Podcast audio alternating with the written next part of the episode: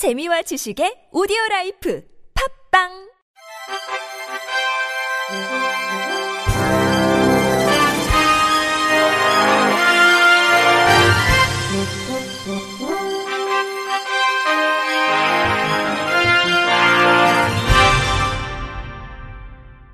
청취자 여러분 안녕하십니까? 9월 둘째 주 주간 KBIC 뉴스입니다. 도쿄 패럴림픽이 13일간의 열전을 마치고 폐막했습니다. 패럴림픽 선수들은 3년 뒤 파리에서 다시 만날 것을 기약했습니다. KBS 하무린 기자가 보도합니다. 도쿄 광하늘을 수놓은 폭죽과 함께 시작된 폐막식. 다양성과 차이는 갈등이 아닌 새로운 미래로의 도약을 의미한다는 주제 아래 흥겨운 공연이 펼쳐졌습니다. 이어 이번 패럴림픽을 빛낸 주인공인 각국 선수단 입장이 시작됐습니다. 다 함께 즐기는 축제의 분위기로 진행된 입장식. 금메달을 획득한 부치아의 정원이 기수로 나선 우리나라는 여든 번째로 입장했습니다. 우리나라는 금메달 2개 등 24개의 메달을 따내며 종합순위 41위로 이번 대회를 마쳤습니다. 하지만 꿈을 향한 우리 선수들의 열정과 투지는 코로나19로 지친 국민들에게 큰 울림과 감동을 전해줬습니다. 황연대 성취상에서 이름을 바꾼 I'mPOSSIBLE 상의 영예는 잠비아의 카통고와 폴란드의 로고비치 등 5명이 수상했습니다. 패럴림픽기는 다음 개최지인 프랑스의 파리 시장에게 전달됐습니다. 이어 13일 동안 도쿄를 밝혔던 성화가 아쉬움과 여운을 남기며 꺼졌습니다. 앤드류 파슨스 국제 패럴림픽 위원회 위원장 모든 일정이 끝났다는 것이 믿을 수 없습니다. 놀라운 여정이자 스포츠 경기였습니다. 고맙습니다. 도쿄. 전 세계의 꿈과 희망을 전한 13일간의 열전은 막을 열었습니다. 3년 뒤엔 파리에서 패럴림픽의 감동이 이어집니다. 도쿄에서 KBS 뉴스 하무림입니다. 코로나19 사태가 장기화되면서 시각장애인 안마사들 역시 큰 어려움을 겪고 있습니다. 방역에 신경을 쓰고 있지만 비대면 문화가 정착되면서 손님들의 발길이 뚝 끊겨 생계 걱정에 한숨이 깊어지고 있습니다. MBN 홍지호 기자의 보도입니다.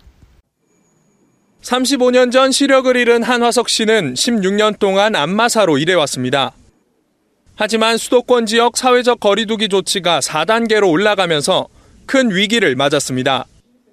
손소독을 비롯해 방역에도 세심하게 신경을 쓰고 있지만 손님들의 발길이 뚝 끊어졌습니다. 예전엔 경로당이나 복지관에서 노인들을 대상으로 출장 안마를 하고 부수입을 올리기도 했지만 경로당 복지관이 문을 닫는 바람에 이마저도 기대하기 어렵습니다. 인터뷰 한화석 시각장애인 안마사. 최근에는 이제 그 절반 수준 정도 되는 것 같아요. 저희가 또 방역도 열심히 하고 있고 그래서 그 믿고 오셨으면 좋겠습니다. 시각장애인 가운데는 손 감각이 좋은 사람들이 많다 보니 자연스럽게 안마로 생계를 꾸려나가는 사람들도 많습니다. 안마사로 활동하는 시각장애인은 13,000명에 달합니다. 인터뷰 한화석 시각장애인 안마사. 유일한 업종이라고 볼 수 있거든요. 안마업 자체가. 이 상황이 빨리 끝날지 그거에 대한 것도 저 기약이 없기 때문에 그런 거에 대한 두려움이 더 많, 많은 것 같습니다. 인터뷰 류명구대 한안마사협회 정책실장. 코로나19의 확산은 전체 시각장애인들에게 있어 어, 생각지도 못했던 비대면 문화로 변화하고 어, 있는데요. 일상생활의 안전과 사회 활동과 또 생활활동에 많은 문제를 발생하고 있습니다. 길어야 1년 정도로 생각했던 코로나19 상황이 언제 끝날지 알 수 없게 되면서 장애인 안마사들의 한숨은 더욱 깊어지고 있습니다. MBN 뉴스 홍지호입니다. 장애 아동을 포함해 원생 11명을 상습 학대한 어린이집 보육교사들과 원장 등 7명이 전원 법정 구속됐습니다. 특히 법원은 원장에 대해서도 보육교사들의 학대를 막지 않은 책임을 물어 이례적으로 실형을 선고했습니다. YTN 엄윤주 기자의 보도입니다. 갓 돌진한 아이를 사물함에 가두고 기저귀로 얼굴을 때리고 아이의 다리를 잡아 끌고 휴대전화 손전 등으로 눈을 비추기도 합니다. 자폐아를 비롯해 원생 11명을 상습학대한 혐의로 재판에 넘겨진 인천의 한 국공립 어린이집 보육교사 6명과 원장. 수사가 한창일 때도 반성의 기색은 전혀 없었고 원장 A씨 과거 통화 내용 내가 가서 그 물 뿌리는 거는 아동 상태라고 전혀 생각하지 않아. 친구들하고 뭐 교감을 하기도 하고, 아, 그러니까. 그게 잘못한 걸까? 물, 난 우리 딸한테도 물총 많이 썼는데. 내가 봐서 물 뿌리는 거는 아동학대라고 전혀 생각하지 않아. 친구들하고도 물장난하기도 하고 그게 잘못한 건가? 난 우리 딸한테도 물총 많이 쏘는데 학대 사실에 분노한 부모들을 깎아내리기도 했습니다. 원장 A씨 과거 통화 내용 1도 없어. 미안한 건 1도 없어, 나 지금. 나 자꾸만 이 엄마들이 그런 헛소리 할 때마다 생각, 얘기하는 게 뭐냐. 육아 물식자라고 얘기해. 하나도 없어. 미안함 하나도 없어. 난 지금 이 엄마들이 자꾸 헛소리 할 때마다 얘기하는 게 뭐냐면 엄마들이 육아 무식자라고 재판에 넘겨진 지 반년 만에 이들에 대한 법원의 판단이 나왔습니다. 재판부는 아동학대 등 혐의로 구속 기소된 어린이집 장애아동 통합보육반 담임 보육교사와 주임 보육교사에게는 각각 징역 4년과 3년을 선고했습니다. 또 같은 혐의로 불구속 기소된 나머지 보육교사 4명에게도 징역 1년에서 1년 6개월을 선고했습니다. 법원은 이례적으로 보육교사들의 학대를 막지 않은 원장에게 검찰의 구형량보다 1년 많은 징역 4년의 실형을 선고했습니다. 원장이 조금만 관심을 가졌더라면 학대는 충분히 중단될 수 있었다며 학대를 알고도 최소한의 노력을 하지 않아 어린이집 안에서 대규모 범행이 일어났다며 질타했습니다.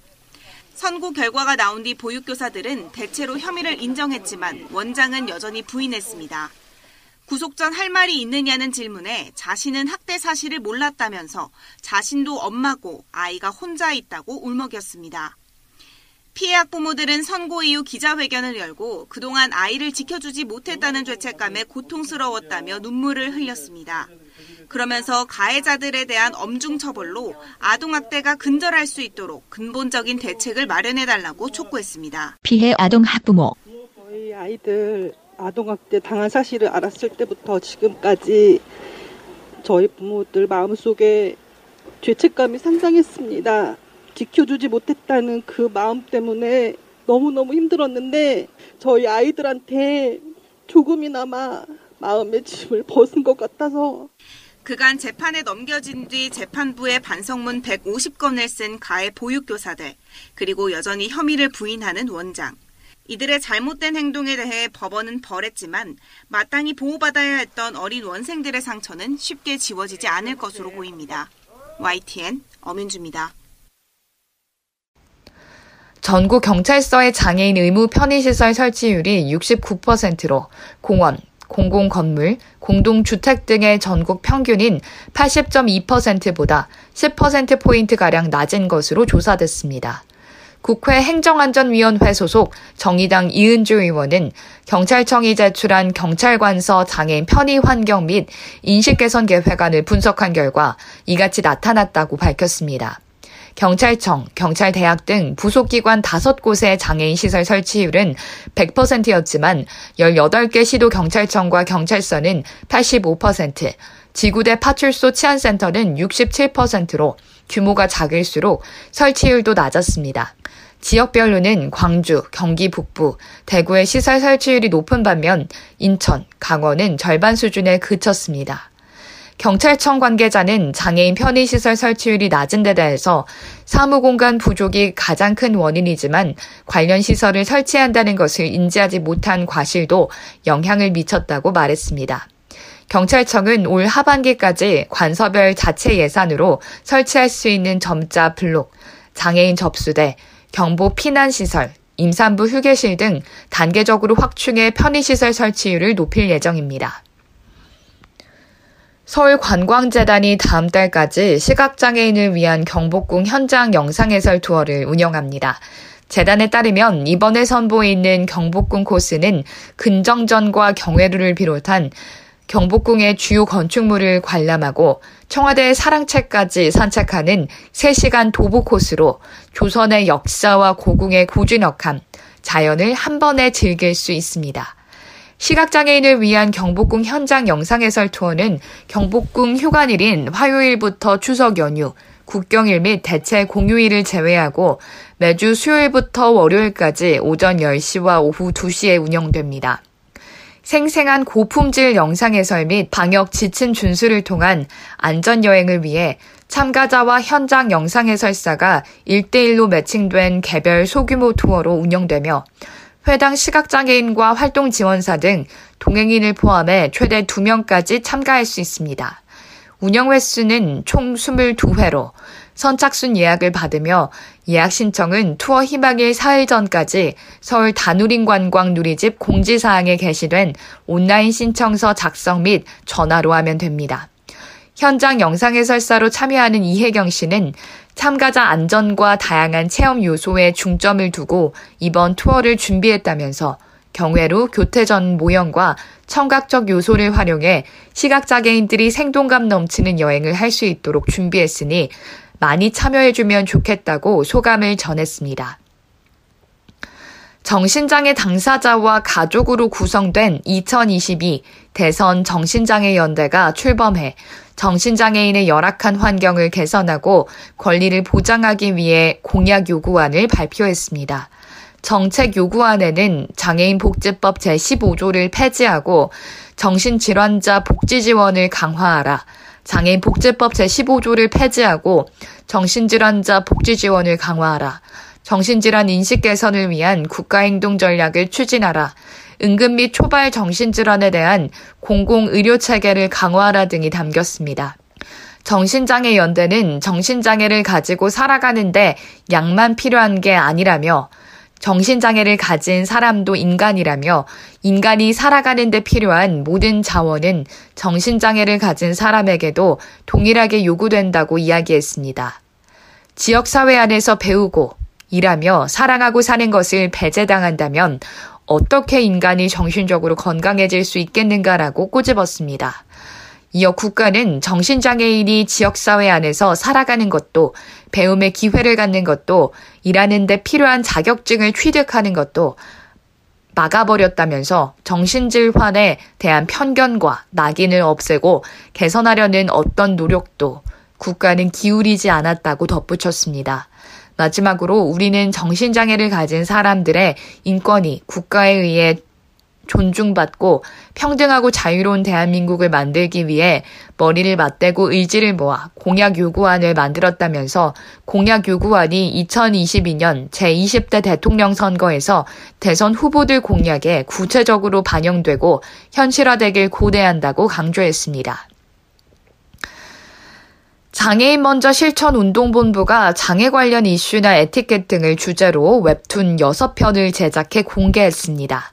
장애인 권익 증진을 위한 웹툰 제작은 지난 2015년 시작돼 지금까지 총 67편이 교육 자료로 활용되고 있습니다. 이번에는 6편의 웹툰이 제작됐고 추후 2편의 웹툰이 제작돼 배포되는 가운데 제작에는 참샘스쿨이 소속된 현직 초등학교 교사들이 참여했습니다. 제작된 웹툰은 장애인 편의시설 안전규칙을 지켜요. 점자블록 위는 비워놓아요. 전동 휠체어도 보행자입니다.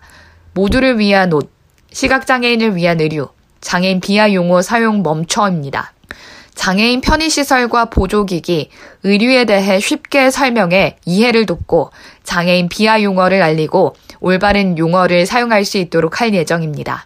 한편 웹툰은 장애인 먼저 실천 운동본부 누리집에서 확인할 수 있으며 학교나 사회복지 관련 단체 소식지나 누리집 등의 장애 인식 개선 자료로 자유롭게 사용 가능합니다.